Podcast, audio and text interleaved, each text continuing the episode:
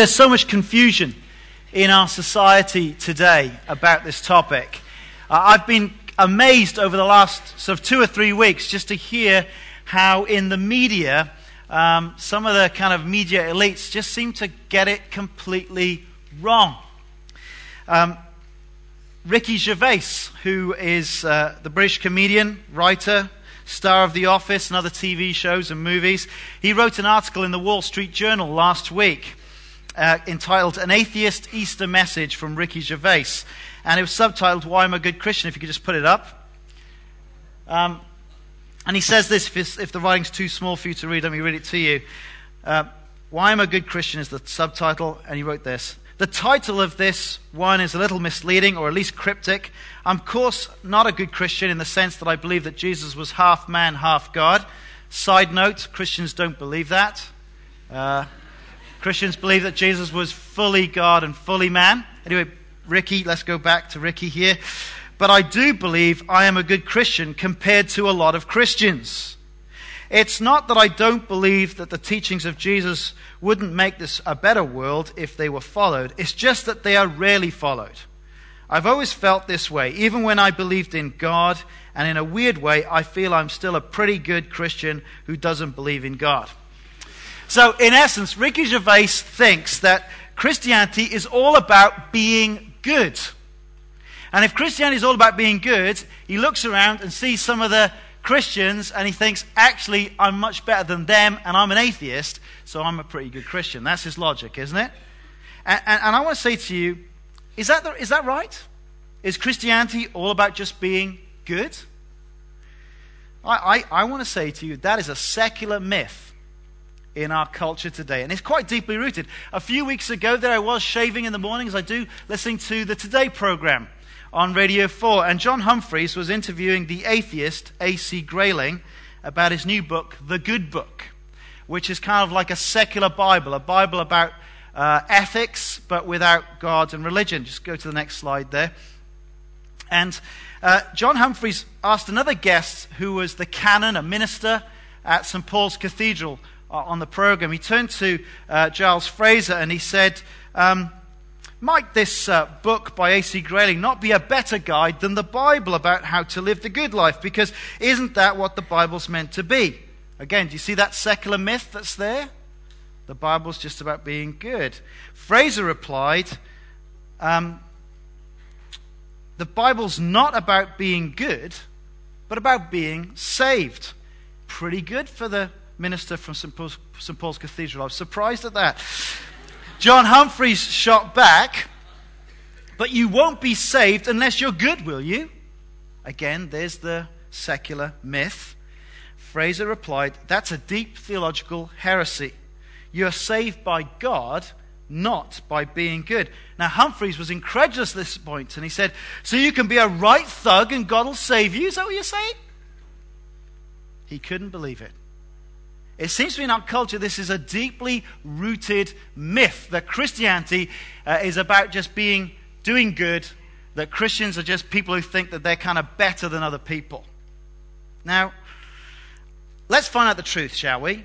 Uh, let's open our Bibles uh, to Luke chapter 23, and you'll find this on page 1060. 1060, if you haven't got a Bible, there's a red Bible in front of you page 1060 will take you to Luke chapter 23. See, if you want to find out about real Christianity, you might as well hear it directly from the lips of Jesus, don't you think? If you really want to know what's going on. So I'm going to read from verse 32. So that's on the, uh, the right hand column on page 10,060, the little sentence beginning with a 32.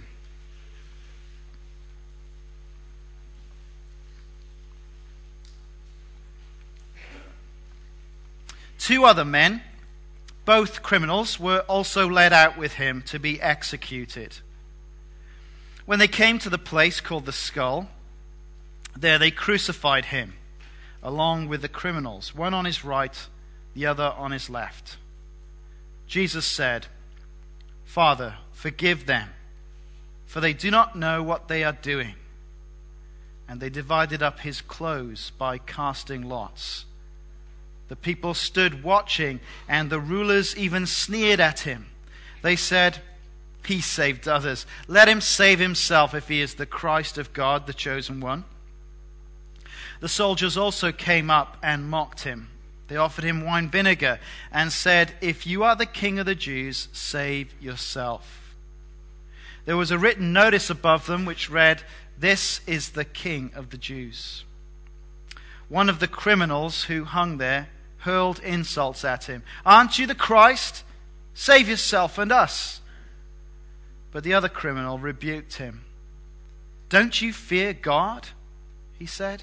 Since you're under the same sentence, we are punished justly, for we're getting what our deeds deserve. But this man has done nothing wrong. Then he said, Jesus, remember me when you come into your kingdom. Jesus answered him, I tell you the truth.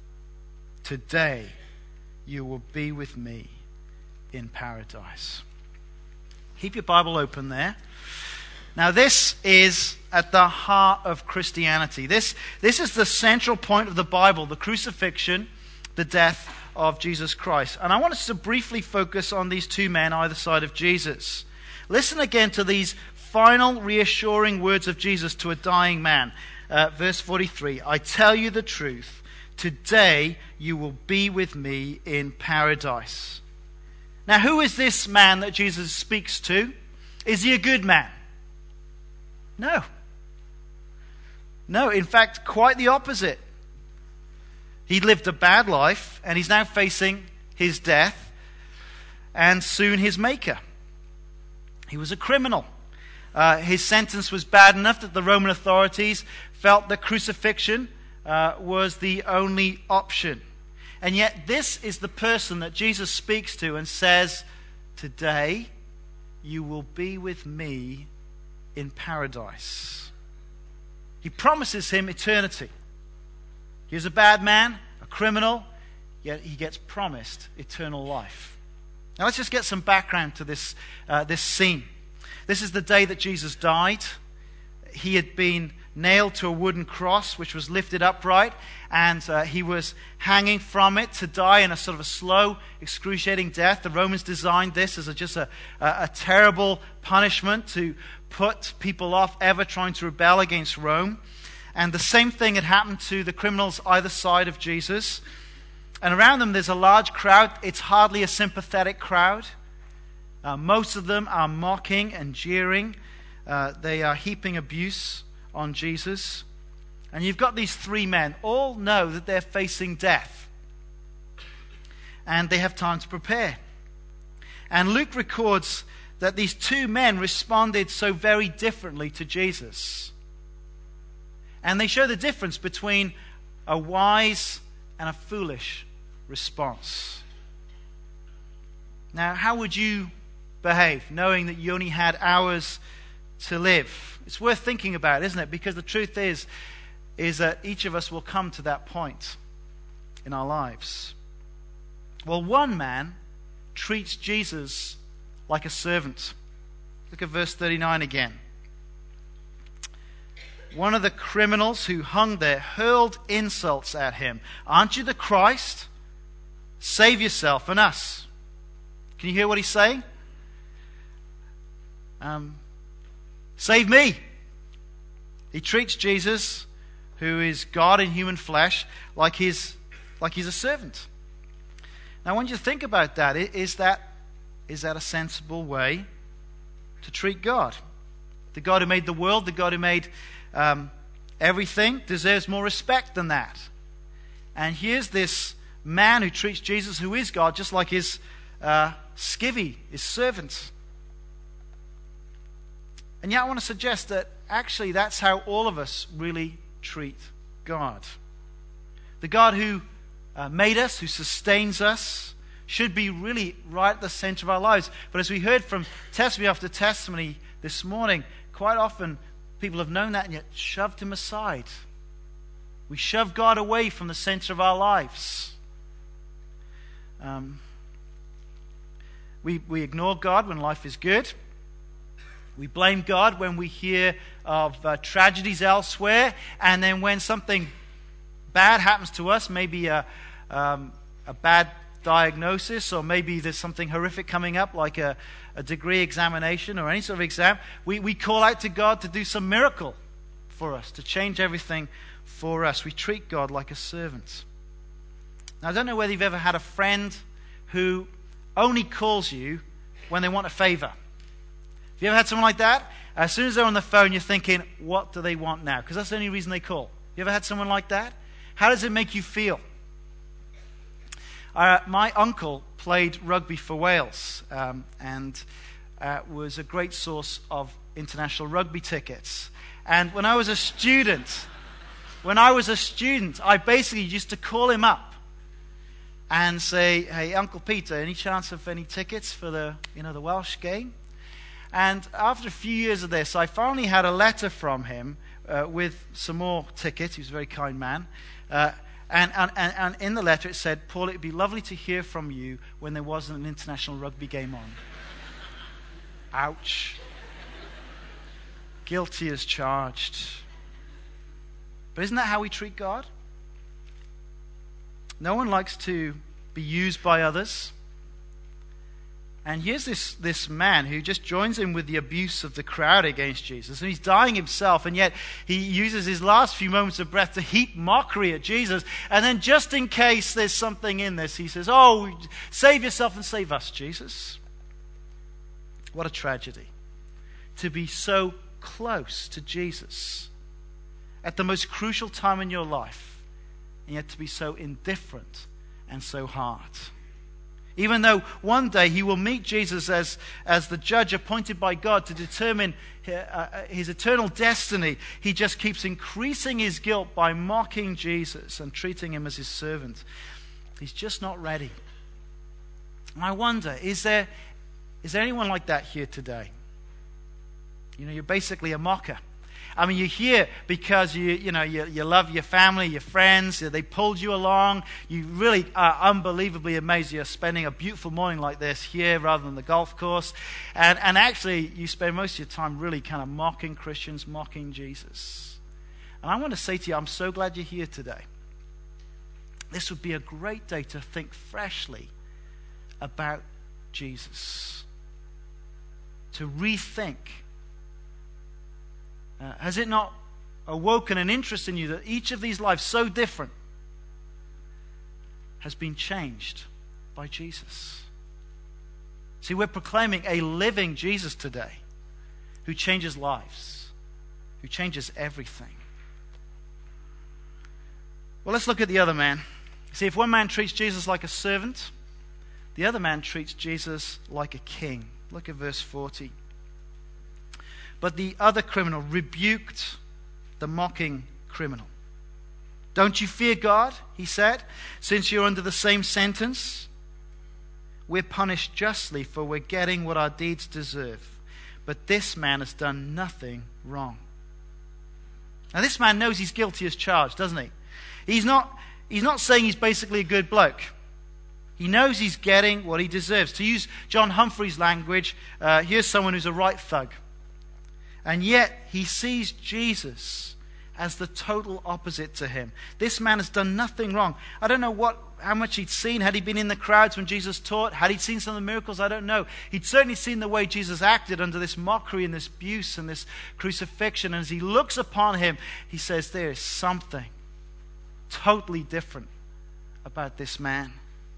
Verse 42 Then he said, Jesus, remember me when you come into your kingdom. See, instead of treating Jesus as his servant, he sees Jesus as his king.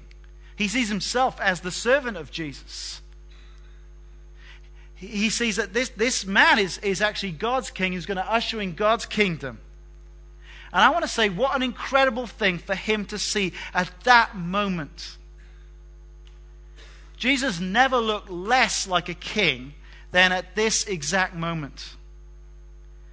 Earlier that morning, the politicians, the religious leaders, had accused Jesus of treason, for he claimed to be God's king, the Christ, and the police had kind of shoved a crown of thorns on his head. They punched him and yelled at him and joked, Hey, king.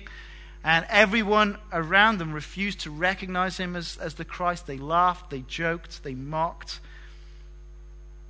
They whipped his back. He was bloodied and beaten and naked on a cross. Didn't look like a king. There were moments in his life where he did look like a king. I mean, when he stood up in the middle of a, of a boat, uh, when a storm was raging around them, when the disciples thought they were going to die, and he commands the winds and the waves and treats them like some uh, dog that's yapping too much and says, Be quiet, and everything went calm. Well, he looked like God's king then.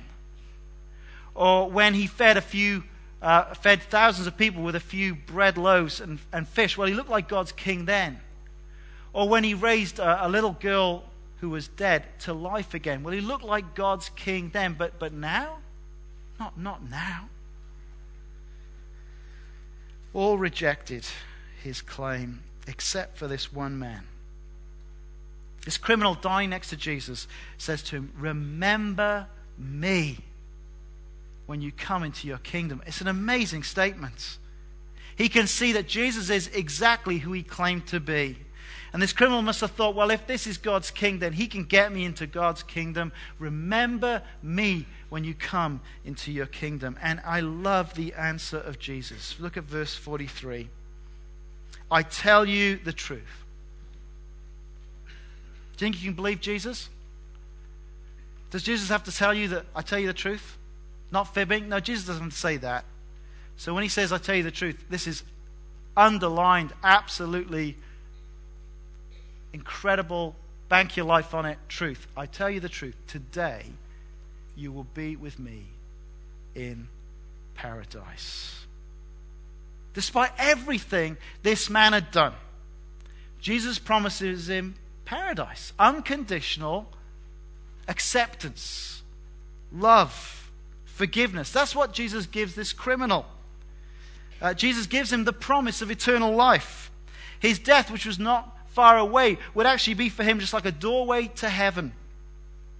Now, does this criminal receive this because he was good? Just to underline this. Has he done anything that's good at this point?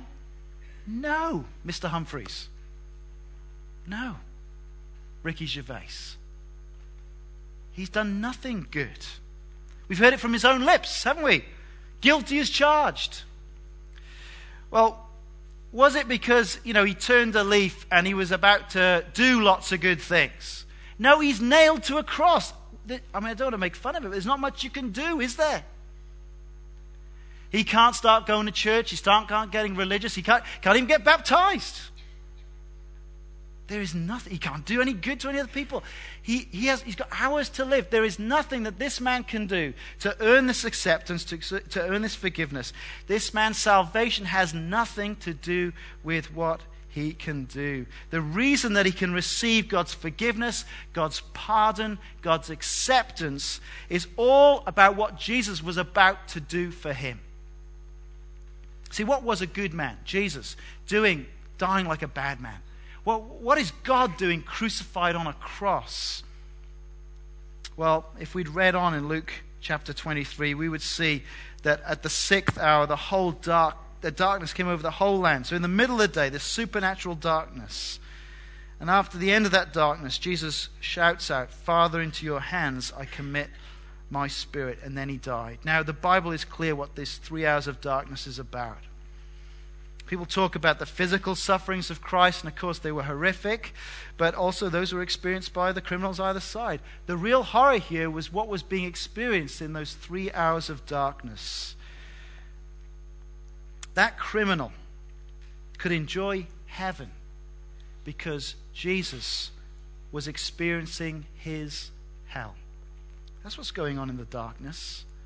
Jesus being punished for all the sinful things that this criminal man had done, paying his price so that he could be forgiven and accepted. And Jesus' death was not just for that criminal, but for all who put their trust in him. Even today, you can come to Jesus and seek his forgiveness and be forgiven today. See, Christianity is not about sort of being good and doing enough good to be accepted by God. It is about being saved by King Jesus. I think we heard it practically from every testimony this morning. None of the guys up here are getting baptized because they've reached some sort of epic Olympic level of, you know, moral correctness. And no, you know, you're going to hang out with these guys in the coming months. They're going to say things like, ooh, that was a bit off. They're going to do things that aren't that good. You know, they're still sinners. They're not getting baptized because they're saying they, they're, they're good enough. They're saying, actually, we realize we're not good. And we've turned to Jesus to forgive us for our sins. That's why they're getting baptized. They found in Jesus a Savior. What about you? What about you? If you come to realize that there's nothing you can do to make yourself right with God, have you come to realize that you must solely just trust in what Jesus has done? Have you put your faith in Him? Do you know you could respond to Him like that today? Just, just follow the thief. What did the thief do? Well, he, he admits his sin. He acknowledges Jesus as king. And he asks Jesus to personally have mercy on him. And do you know what? That's all it needs. And on this Easter Sunday, we're celebrating the resurrection of Jesus Christ. We can have every confidence that he can follow through on this promise of paradise because he rose from the dead. Did you watch that TV footage of the uh, miners in Chile? Uh, there was a, a brilliant thing that they just kept showing over and over on the news things, and I wrote it down, ready for Easter Sunday. And there was this one woman, she was a relative. Uh, one of her miners was still, uh, one of her relatives was still down, uh, locked under the ground and the, the tube came up for the first time, and the first man came out. And they recorded saying, I'm very emotional. I'm very emotional. This is so wonderful. If one comes out, they will all come out. Well, that's the significance of Resurrection Sunday. Jesus has come back from the dead never to die again. And if one comes out, all who trust him, they too will come out. That, that's, that, that's why there's some joy today. And all we need to do is to admit our sin, acknowledge Jesus as our King, and call him to have mercy. Have you done that? Today would be a great day to acknowledge Jesus as your King to receive his forgiveness. Maybe you've got some questions. Well, there's a, there's a course that's going to be running uh, on Tuesday nights at Costa Coffee in Hanover. Great combination, good coffee, great material to learn about Jesus. Maybe you've got some questions you want to get answered. Well, why don't you consider doing that? But maybe this morning it's crystal clear for you. Maybe for the first time, just you think, actually, I do need to do something about this. Why don't you Ask Him to do it right now. I'm going to put a prayer up that you could use. There's something magic about it. it basically says three things. It says, uh, sorry, thank you, and please. Uh, let me read it through to you and see if you want to pray this yourself. And then we'll read through it slowly so you can make it your prayer. God, I know that I've done things that are wrong. I'm sorry that I've ignored you and rebelled against you. Thank you, Jesus, for taking my punishment on the cross and for rising from the dead to give me new life. Please forgive me and change me by your Holy Spirit to live for you. Let's bow our heads. Maybe there's someone here that wants to pray this for the very first time. I invite you to do so in the quietness of your own heart and mind to God. So make this your prayer. I'll, I'll read a line, I'll give you a chance to pray it yourself. God, I know that I've done things that are wrong.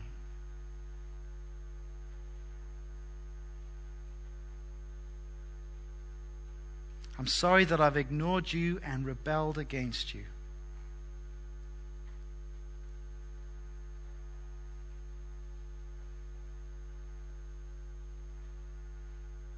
Thank you, Jesus, for taking my punishment on the cross.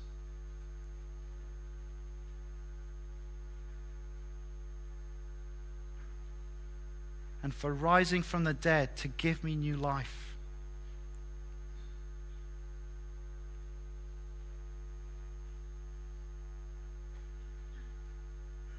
Please forgive me and change me by your Holy Spirit to live for you.